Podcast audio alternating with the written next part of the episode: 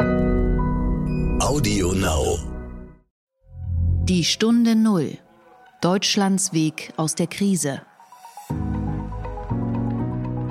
Und nachdem wir diesen Anrufer auch verifiziert haben, mussten wir mit der gesamten Gruppe umgehend vom Netz gehen. Wir mussten sämtliche Systeme runterfahren. Die Schmersal-Gruppe war mit sieben Werken und über 50 Niederlassungen nicht mehr arbeitsfähig.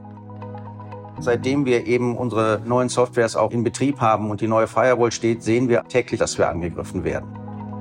Kleiner Handwerksbetrieb wird vielleicht, ich weiß nicht, für 50.000 Euro erpresst und Unternehmen unserer Größe werden dann halt für 5 Millionen.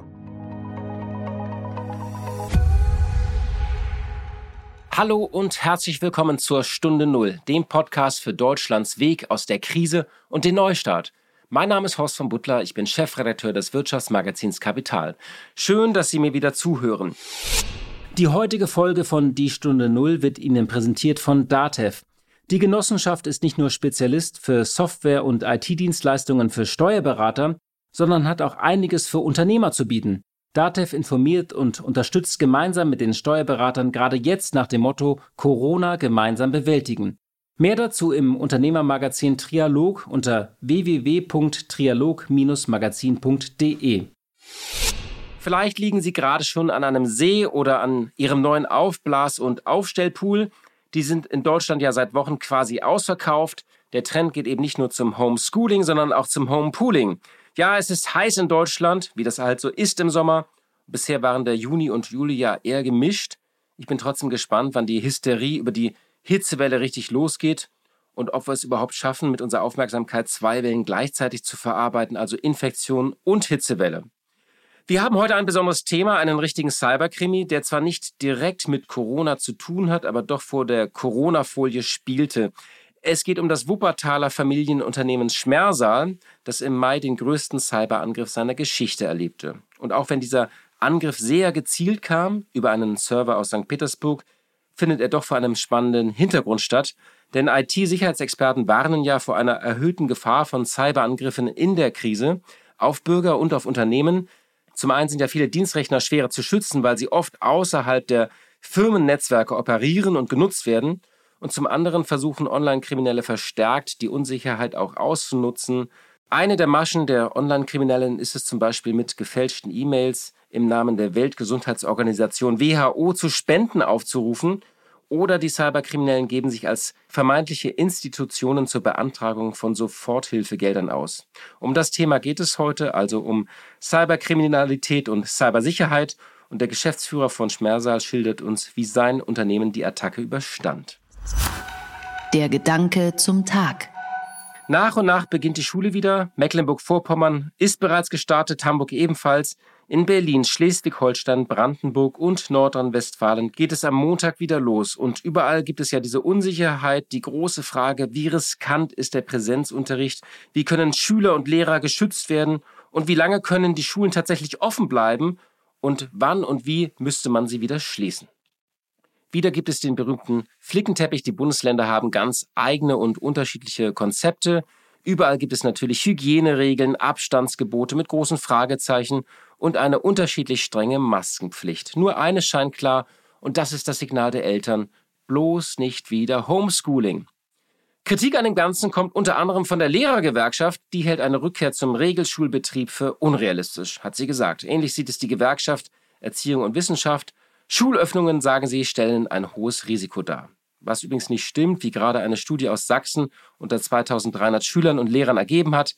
Das Ergebnis, die Ansteckungsgefahr war, zumindest in dieser Studie, die lag bei Null. Oft kommt in der Kritik dieser Lehrervertreter dann ein Verweis auf die Politik, dass es jetzt neue Konzepte und Rahmenbedingungen braucht. Und da muss man jetzt doch mal eines fragen. Statt immer nur Kritik an der Politik zu üben, Wäre es nicht mal an der Zeit, noch viel mehr eigene Ideen einzubringen? Oder anders gefragt, liebe Lehrervertreter, was habt ihr eigentlich seit März gemacht? Man kann doch jetzt nicht zum Schulstart einfach nur meckern, dass die Schule wieder losgeht. Viele Lehrer haben ja im Lockdown auch einfach nur ihre Aufgaben verschickt und ansonsten wenig von sich hören lassen. Und das ist doch vor allem etwas, was nicht weitergeht.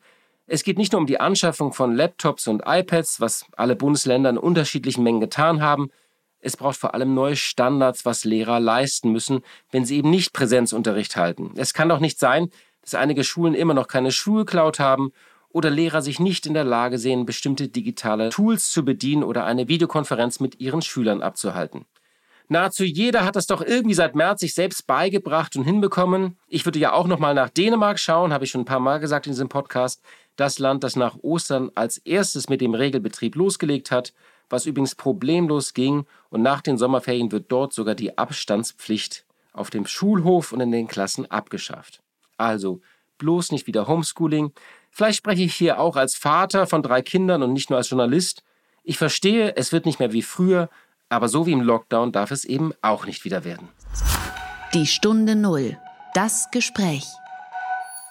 Die K.A. Schmerser GmbH und Co. KG aus Wuppertal ist ein weltweit tätiger Hersteller von Sicherheitsschaltgeräten und Systemen. Darüber hinaus entwickelt und fertigt das Unternehmen, das in der zweiten und dritten Generation von der Gründerfamilie noch geleitet wird, Schaltgeräte für Industrieautomation und Aufzugtechnik. Der Umsatz beträgt 200 Millionen Euro und die Anzahl der Mitarbeiter 1800. Das Unternehmen hat Fabriken in aller Welt. Und im Mai erlebte Schmersal einen ganz eigenen Lockdown. Am 20. Mai wurde das Unternehmen von offizieller Seite informiert, dass Cyberkriminelle einen gezielten Angriff auf das Firmennetzwerk planen. Was dann passierte, innerhalb weniger Minuten und Stunden, ist ein wahrer Krimi. Und darüber sprechen mein Kollege Nils Kreimeier und ich nun mit Philipp Schmersal. Er ist geschäftsführender Gesellschafter des Unternehmens. Einen schönen guten Tag nach Wuppertal, Herr Schmersal. Hallo, Herr von Butler. Herzlich willkommen hier in der Stunde Null. Danke, dass Sie sich Zeit nehmen. Ja, es ist eine ganz besondere Geschichte heute. Sie hatten im Mai einen ganz eigenen Lockdown, Ihr Unternehmen. Können Sie noch, noch mal ein bisschen beschreiben, was da Ende Mai passiert ist und wie Sie diesen Tag erlebt haben? Ja, wir sind äh, durch einen Anruf des Landeskriminalamtes Baden-Württemberg vor einem bevorstehenden Cyberangriff gewarnt worden, telefonisch. Und nachdem wir diesen Anruf auch verifiziert haben, also dass es da kein, äh, ich sag mal, kein Spaß ist, ähm, mussten wir mit der gesamten Gruppe umgehend vom Netz gehen. Wir mussten sämtliche Systeme runterfahren. Und äh, die Schmersal-Gruppe war mit sieben Werken äh, und äh, über 50 Niederlassungen nicht mehr arbeitsfähig über mehrere Tage. Das heißt aber, davor war Sie sozusagen, es war ja auch der reguläre Lockdown, davor war Ihr Unternehmen während dieses Shutdowns in Deutschland, hat es normal weiter produziert gehabt? Ja, was heißt nochmal weiter produziert? Natürlich auch eingeschränkt mit dem entsprechenden Konzept und natürlich auch mit, äh, ich sag mal, nicht sehr schönen Umsätzen im Moment. Aber ja, wir haben, äh, wir waren komplett arbeitsfähig weltweit, war also alles kein Problem. Und eben in dieser Zeit äh, kam eben ähm, ein, ein Cyberangriff auf uns zu, der auch stattgefunden hat, ähm, wo wir aber noch bevor eine Verschlüsselung, also es war ein Verschlüsselungstrojaner, noch bevor eine Verschlüsselung stattgefunden hat, wir Gott sei Dank rechtzeitig eben unser System runterfahren konnten. Können Sie mal ein bisschen schildern? Äh, das Publikum weiß ja nicht unbedingt mit diesen Fachausdrücken äh, was anzufangen, was ein Verschlüsselungstrojaner genau ist. Was bedeutet das? Was passiert da? Ja, Sie bekommen, Sie bekommen entweder über einen Link oder über eine eine E-Mail oder eine, eine, einen Mail-Anhang ähm, eine, äh, im Prinzip ein, einen Virus, ein Computervirus aufgespielt, der sich über ihre Systeme verbreitet. Ähm, der hat also mehrere Monate Zeit und verbreitet sich über all ihre Systeme und wird dann eben durch ein Kommando von außen oder nach Ablauf einer Zeitschaltuhr aktiv und fängt eben an, ihnen in einer rasenden Geschwindigkeit ihre Daten zu verschlüsseln. Also klassischerweise macht der ZIP-Dateien aus ihren Daten, das heißt, sie können die nicht mehr öffnen, sie können die nicht mehr lesen, ihr Unternehmen ist in der Sekunde arbeitsunfähig äh, und dann werden sie klassisch erpresst, eben äh, Bitcoins oder äh, Kryptowährungen zu bezahlen, damit man sie wieder freischaltet. Das ist die eine Möglichkeit, eben ein Kryptotrojaner. Das andere wäre, dass eben klassisch einfach Know-how von ihnen äh, gestohlen wird. In unserem Falle war es aber ein äh, Kryptotrojaner. Das heißt, es wäre um äh, Sabotage in Kombination mit Erpressung gegangen. Das ist die Vermutung, die Sie haben. Richtig, also es war ein ganz neuartiges Virus, was eben auch mit künstlicher Intelligenz programmiert worden ist, was sich versteckt, was sich eben über ihre zentrale Rechteverwaltung, also die Active Directory, verteilt, ähm, was durch die gängigen Virenscanner nicht aufzuspüren ist, weil es ein, ein, ja, ich sag mal, ein mutierendes Virus ist, was sich, was sich äh, permanent verändert und, und nicht äh, gefunden werden kann eben. Ähm, und ähm, ja, das, das hatten wir eben auf unseren Systemen und ich sag mal, etwa 80 Prozent unserer Systeme waren infiziert als wir uns eben an die Forensik gemacht haben. Ne? Sie haben das eben so gesagt, ähm, dann da kam der Anruf und äh, dann haben Sie äh, Ihre Fabriken runtergefahren. Können Sie das mal ein bisschen beschreiben, wie man da vorgeht? Da ist ja nicht so, dass man da einfach einen Schalter äh, ähm, äh, umlegt oder einen Stecker zieht, sondern das ist ja sehr komplexes äh, mit sehr vielen Mitarbeitern. Wie haben Sie das kommuniziert? Wie haben Sie das auch orchestriert? Ja, also es ist tatsächlich so, ähm, dass es tatsächlich Stecker ziehen ist, mehr oder weniger. Ne? Also nach dem Anruf, nachdem wir eben äh, das verifiziert hatten, war also zehn Minuten später das Stammhaus offline. Und wenn das Stammhaus in Wuppertal äh, äh, offline ist, dann ist eben funktioniert das SAP-System nicht mehr, also können auch alle anderen Werke nicht mehr arbeiten. Unser Citrix als äh, System, also Daten, äh, ich sag mal Transfersystem funktioniert nicht mehr, die Lagersysteme funktionieren nicht mehr. Also wir haben tatsächlich nach zehn Minuten Wuppertal physikalisch vom Netz gehabt, also wirklich mit Stecker ziehen, mit äh, wirklich Stecker aus der Wand nehmen. Und nach 90 Minuten waren also alle alle Werke, alle Niederlassungen weltweit ähm, vom Netz. Und ähm, ja, es war tatsächlich so, dass wir über mehrere Tage nicht mehr per Mail, per Internet, per Telefon erreichbar waren. Unsere Website war offline, also Schmersal war für vier Tage insgesamt nicht mehr, ja, nicht mehr erreichbar auf keinem Kanal. Jetzt sind Sie ja kein äh, ganz kleines Unternehmen. Ich glaube 1800 Mitarbeiter, wenn ich das richtig, richtig. im Kopf habe. Ja. Das heißt, da kommt dann ja schon ordentlich was äh, zum, zum äh, Stillstand. Was bedeutet das denn für, oder was hat das für Ihr Unternehmen wirtschaftlich bedeutet, diese Pause? Ja gut, der Schaden ist, relativ, ist etwas ist relativ schwer äh, zu, zu bemessen. Also wir reden einmal natürlich über verschobene Umsätze. Wir haben also unser ersten Fokus, nachdem wir eben hier uns runtergefahren hatten, darauf gelegt, dass wir wieder vom, vom Lager aus wieder liefern konnten äh, und dass wir wieder, dass wir wieder in Kundenkontakt treten konnten. Ne? Aber ähm, ähm, der, der, der Hauptschaden ist, äh, ist, weil wir sehr offen kommuniziert haben, ist, ist der also nicht bei unseren Kunden entstanden, weil die da sehr viel Verständnis für aufgebracht haben und äh, da, da sind wir auch sehr dankbar für. Ähm, der Hauptschaden ist tatsächlich am Ende in der, durch die Forensik entstanden, durch die vielen Berater, die man holen muss, durch ähm, durch äh, komplett neue St Infrastruktur, die sie schaffen müssen, durch neue Rechner, die sie kaufen müssen. Also das ist schon ein, ein ich sag mal, ein höherer siebenstelliger Betrag. Ganz praktisch, wie tritt man denn in Kontakt mit den Kunden, wenn praktisch alle Kommunikationswege abgeschnitten sind? Wie haben Sie das denn gemacht? Naja, sie, sie, sie migrieren. Also wir haben als allererstes unsere gesamten äh, E-Mail-Postfächer und, und so weiter in, in, äh, in äh, eine Cloud, in eine Cloud äh, migriert und haben äh, dann im großen Stil einfach über Apple-Endgeräte, die in dem Falle äh, sich als sicher gezeigt haben, eben kommuniziert und die Leute dann wirklich über über, über Handys und über iPads und so wieder, äh, wieder kontaktiert und angeschrieben und auch wieder angerufen ähm, und haben halt die dann im größeren Stil beschafft, sodass das dann sukzessive wieder ging, dass wir einfach immer mehr Leitungen wieder nach außen offen machen konnten. Ne?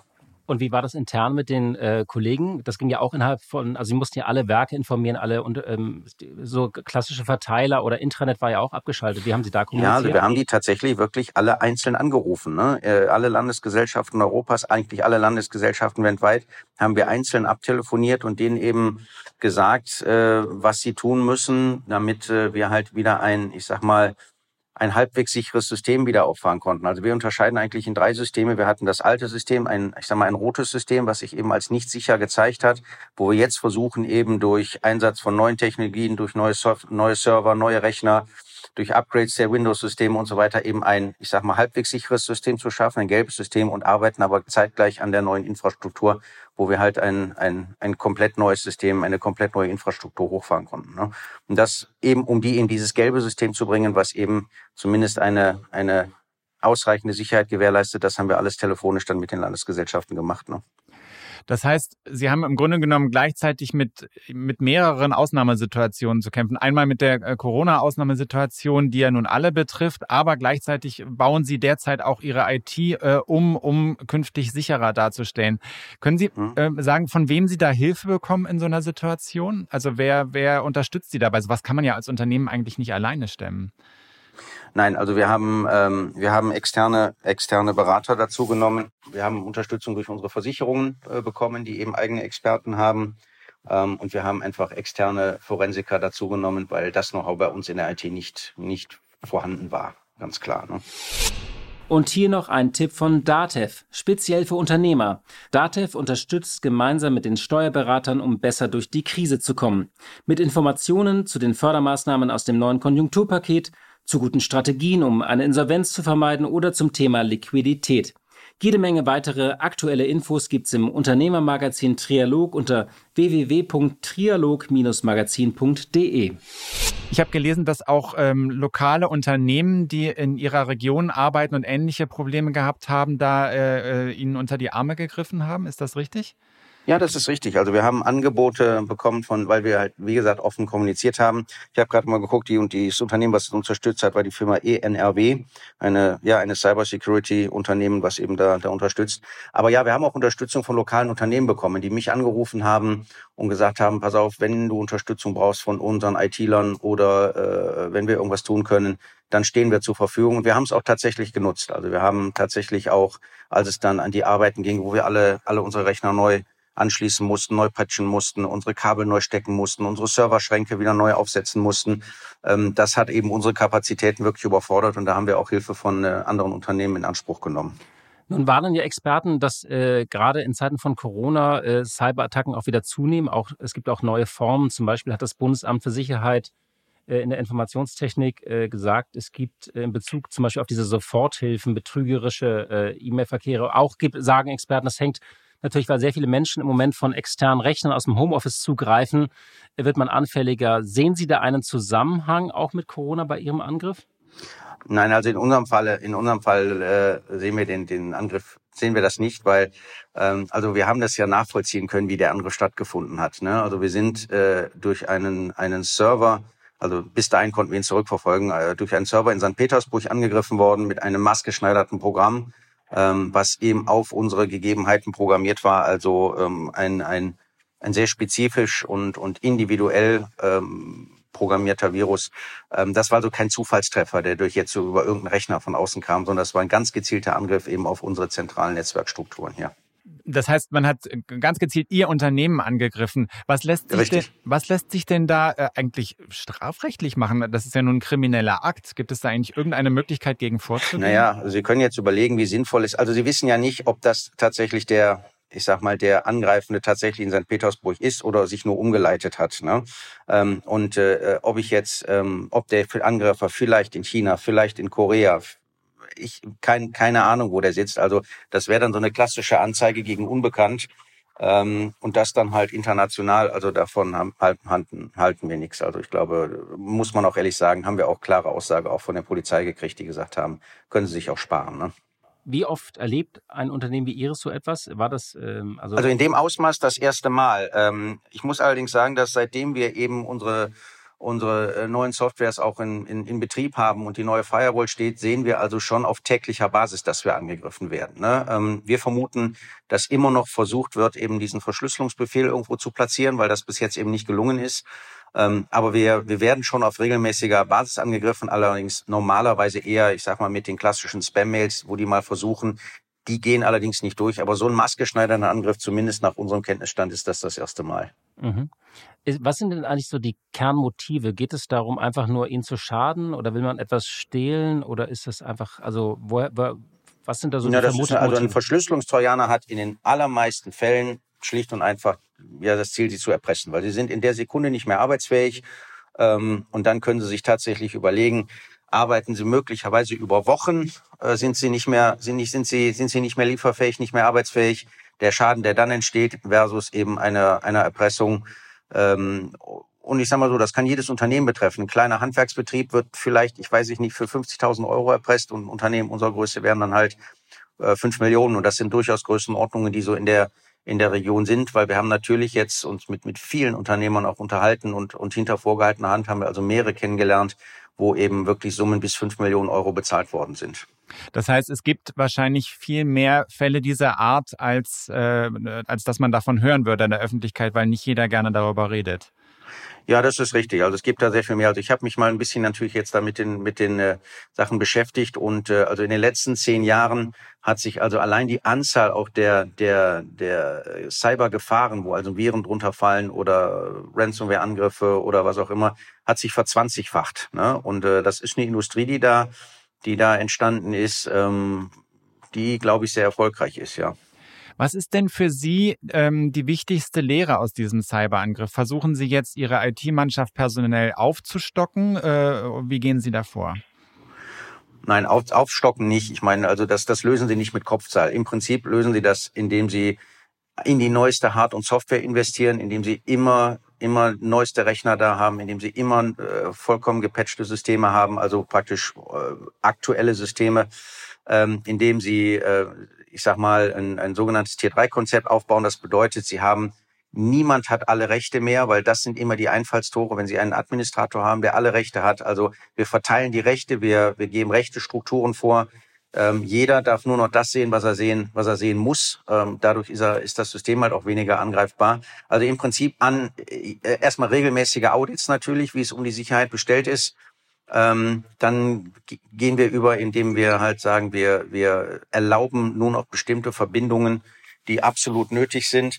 Also im Prinzip ist es, ist es mehr Vorsicht, äh, keinerlei äh, Massenspeichermedien mehr und eben ein, ich sag mal, ein komplett neues System mit neuen Sicherheitsarchitekturen. Sie haben gesagt, das hatte jetzt nichts mit Corona oder Covid zu tun und trotzdem gibt es ja eben vermehrte Aktivitäten, auch Angriffe auf Unternehmen. Ich hatte das vorhin erwähnt.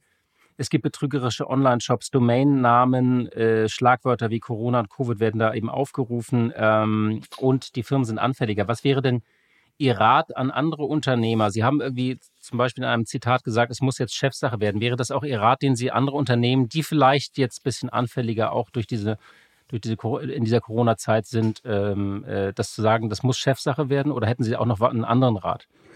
Ja, Chefsache. Also wir, wir haben halt einfach ähm, entschieden, alles, was äh, irgendwie geht, so, also ab sofort dezentral verwalten zu lassen. Das heißt, wir, wir werden alles in, in die Cloud-Systeme eines großen Anbieters geben, ob es jetzt die Telekom Cloud ist oder eine Amazon Cloud oder so, das, das kann jeder selbst entscheiden. Aber wir geben im Prinzip alles raus, was, äh, was möglich ist und lassen das extern hosten, weil wir ganz klar sagen müssen, die Sicherheit, die Mittelständler gewährleisten kann, ist nicht ansatzweise so gut wie die eines großen Anbieters. Und da können sich jemand im europäischen Raum aussuchen oder auch einen amerikanischen Anbieter. Ähm, also wir geben, wir geben im Prinzip alles raus. Wir lassen uns regelmäßig auditieren. Und äh, Schmersal wird also auch, ähm, gut, jetzt sind wir etwas, etwas größer schon, größerer Mittelstand, aber wir werden auch einen Chief Security Officer einstellen, also einen Spezialisten, den wir einstellen werden, der nichts anderes tut, als weltweit regelmäßig unsere Systeme zu prüfen und zu warten. Und äh, eine Kollege, der also auch direkt an, den, an, äh, an die Geschäftsführung berichten wird. Das heißt, für Sie ist es tatsächlich sicherer, die Daten dauerhaft in die Cloud auszulagern, als sie auf Ihren eigenen Servern äh, zu haben, einfach weil äh, die Cloud-Anbieter eine höhere Sicherheit gewährleisten können. Das ist ja was, das hört man ja nicht so häufig. Also heute häufig hört man ja eher das Gegenteil, dass die Unternehmen Angst haben, ihre Daten auszulagern. Ja, also ich halte das für falsch. Ich meine, wovon leben denn diese großen, diese großen Anbieter? Ne? Und wenn Sie sich da einen klassischen deutschen Anbieter suchen, wie zum Beispiel die Telekom, ähm, dann haben Sie Ihre Daten im europäischen Wirtschaftsraum und diese Anbieter, die leben ja davon, dass sie Datensicherheit für ihre Kunden gewährleisten. Und, äh, und äh, also ich habe mich äh, da, da beraten lassen und äh, meines Wissens nach ist allein die, die Cybersecurity-Abteilung der Telekom in Deutschland schon 1500 Leute stark, die also nichts anderes tun, als die Sicherheit ihrer Systeme zu überprüfen. Und ich glaube, das kann ein Mittelständler auf gar keinen Fall ähm, auf gar keinen Fall selber gewährleisten. Also wir sind der Überzeugung, dass das eigentlich der sicherste Weg ist. Hat Ihre Belegschaft eigentlich diese, äh, diese Tage und Krise überstanden? Also, ähm, oder wie hat die darauf reagiert? Wie, wie haben die reagiert? Ich meine, wir haben, wir haben die natürlich, äh, äh, ja, größtenteils nach Hause schicken müssen, weil wir über Tage nicht arbeiten waren. Wir haben es aber sehr offen kommuniziert. Wir haben halt ein tägliches, äh, tägliches Meeting hier, wo also natürlich auch unser Betriebsrat anwesend ist, der dann eben die Kommunikation an die Mannschaft übernimmt. Und ja, die haben sich natürlich viele Sorgen gemacht. Die sehen natürlich einmal, dass deutlich weniger zu tun ist äh, wegen Corona, dann das auch noch. Ähm, aber ähm, muss sagen, die, die standen jederzeit zur Verfügung. Wir mussten natürlich dann im Nachhinein durch sehr viel Überstunden, durch Samstag-Sonntag-Arbeit den Rückstand, den wir aufgebaut hatten, wieder aufholen. Und ähm, also ich kann nur sagen, die Mannschaft hat komplett hinter uns gestanden und hat das ohne ohne Probleme ohne Probleme gemacht. Ne? Also wir hatten da tatsächlich und mit unserer Belegschaft das kleinste Problem. Vielleicht jetzt, äh, wir kommen leider schon zum Schluss unseres Gesprächs, nochmal so ein kleiner Themenwechsel. Sie sind ja als Mittelständler auch so ein bisschen ein Indikator der, der Konjunktur und da wird jetzt viel orakelt ähm, und da Sie sozusagen ja auch sehr viel B2B-Geschäft haben, wie schauen Sie derzeit in die Zukunft? Wie läuft Ihr Geschäft? Ja, das muss man tatsächlich unterscheiden. Wir sind halt, äh, ich sag mal, verteilt über Brasilien, von Brasilien über äh, Deutschland, ähm, ein Werk in Indien, ein Werk in China. Ähm, und das muss man tatsächlich trennen. Also dass die, die deutschen Werke laufen nicht sehr gut. Ähm, also da kann man so in etwa von 15 Prozent Umsatzrückgang sprechen im Vergleich zu Vorjahr. Aber im Vergleich dazu laufen äh, speziell unsere asiatischen Niederlassungen relativ gut, muss man sagen. Also die holen ein Stück weit raus. Das chinesische Werk läuft gut, zum Beispiel. Ähm, Japan läuft ganz gut, Indien läuft ganz gut. Also so, es ist so ein bisschen vermischt. Also das, das Jahr wird nicht gut, aber ähm, ich denke, dass wir trotzdem äh, noch ein, ich sag mal, ein kleines positives Ergebnis machen können. Und das ist also, ich sag mal, das Wichtigste. Und mehr kann ich in der jetzigen Zeit auch sicher nicht verlangen. Und Brasilien, spüren Sie sozusagen diesen sehr eigenen Weg, den die Regierung dort einschlägt, spüren Sie das auch äh, indirekt äh, sozusagen in den Bedingungen dort, wie Sie dort produzieren können? Ähm, ja, noch nicht. Also wir sind noch voll produktiv. Wir sind etwas außerhalb von Sao Paulo, also ein bisschen abseits, ich sag mal, der großen Ballungszentren. Und ich glaube, das hilft. Ähm, Boituva, wo wir da sind, ist ein relativ kleines kleines Städtchen. Ähm, aber auch da, wir haben sicherlich die ersten Fälle, zumindest bei unseren Vertriebsniederlassungen. Hm, bis jetzt hat es aber noch keinen, ich sag mal, fatalen Verlauf gegeben. Also noch ist es recht stabil.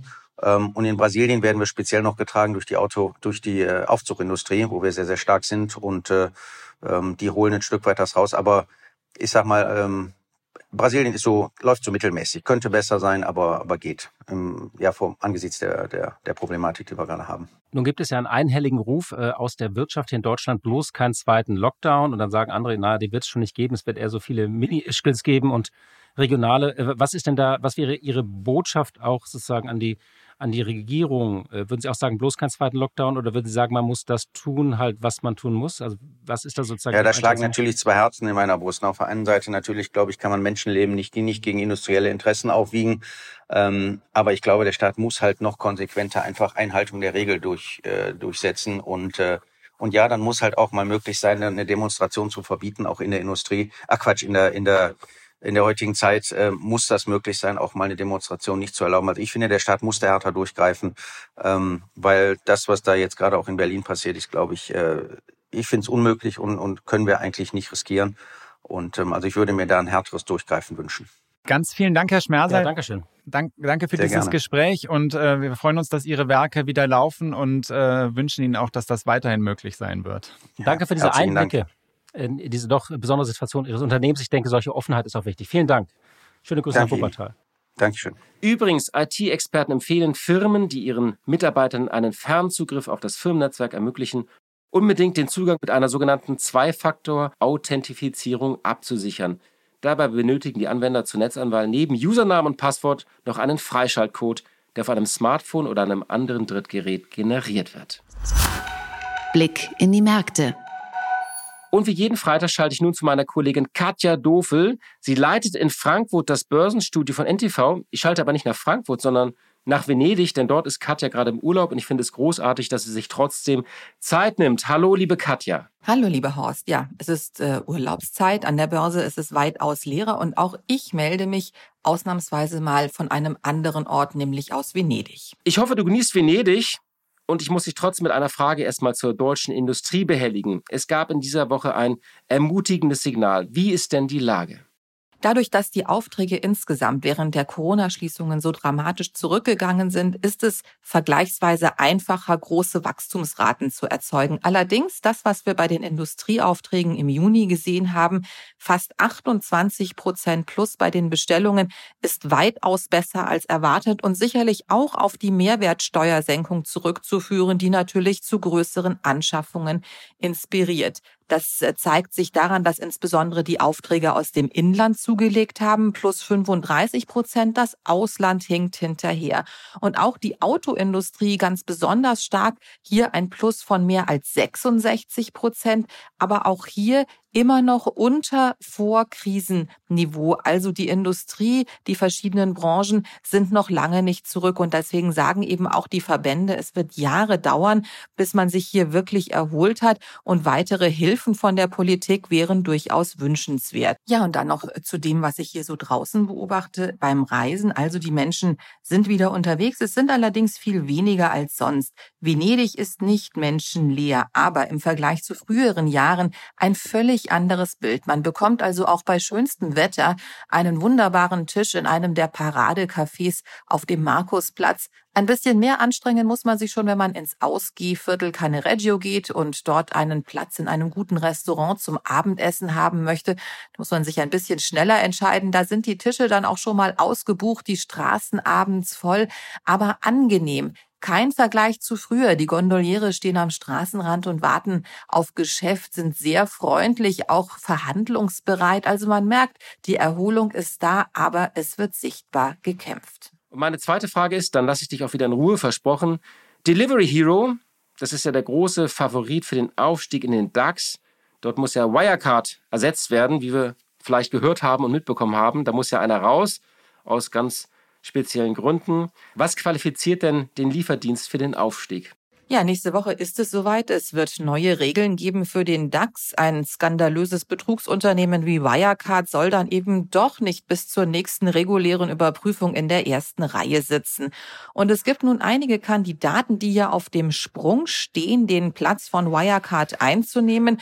Das bedeutet natürlich mehr Sichtbarkeit, ein höheres Prestige und auch mehr Interesse von Investoren, also durchaus attraktiv für Unternehmen. Wer ist qualifiziert? Es geht nach Größe, also Marktkapitalisierung und Häufigkeit im Handel, das ist der Börsenumsatz. Und da wäre dann zum Beispiel der Aromenhersteller Symreis, der ist bereits seit 2007 im Mittelwerteindex MDAX notiert, nach Größe Platz 28, allerdings nach Handelshäufigkeit nur Platz 37.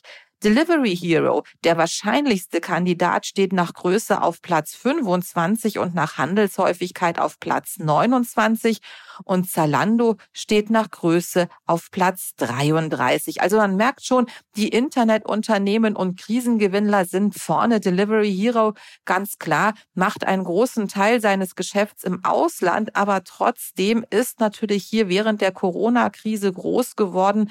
Es werden viel mehr Gerichte nach Hause bestellt, als dass die Menschen rausgehen zum Essen und davon profitiert das Unternehmen. Es gibt noch Kandidaten wie Airbus, Kia, oder Sartorius, die zwar groß sind, die aber aus anderen Gründen für eine Aufnahme in den DAX nicht in Frage kommen.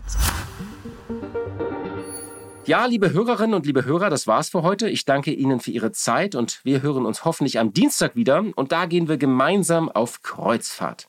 Ich wünsche Ihnen ein schönes Wochenende. Die Stunde Null. Deutschlands Weg aus der Krise. Dieser Podcast ist Teil der Initiative Zeit, die Dinge neu zu sehen.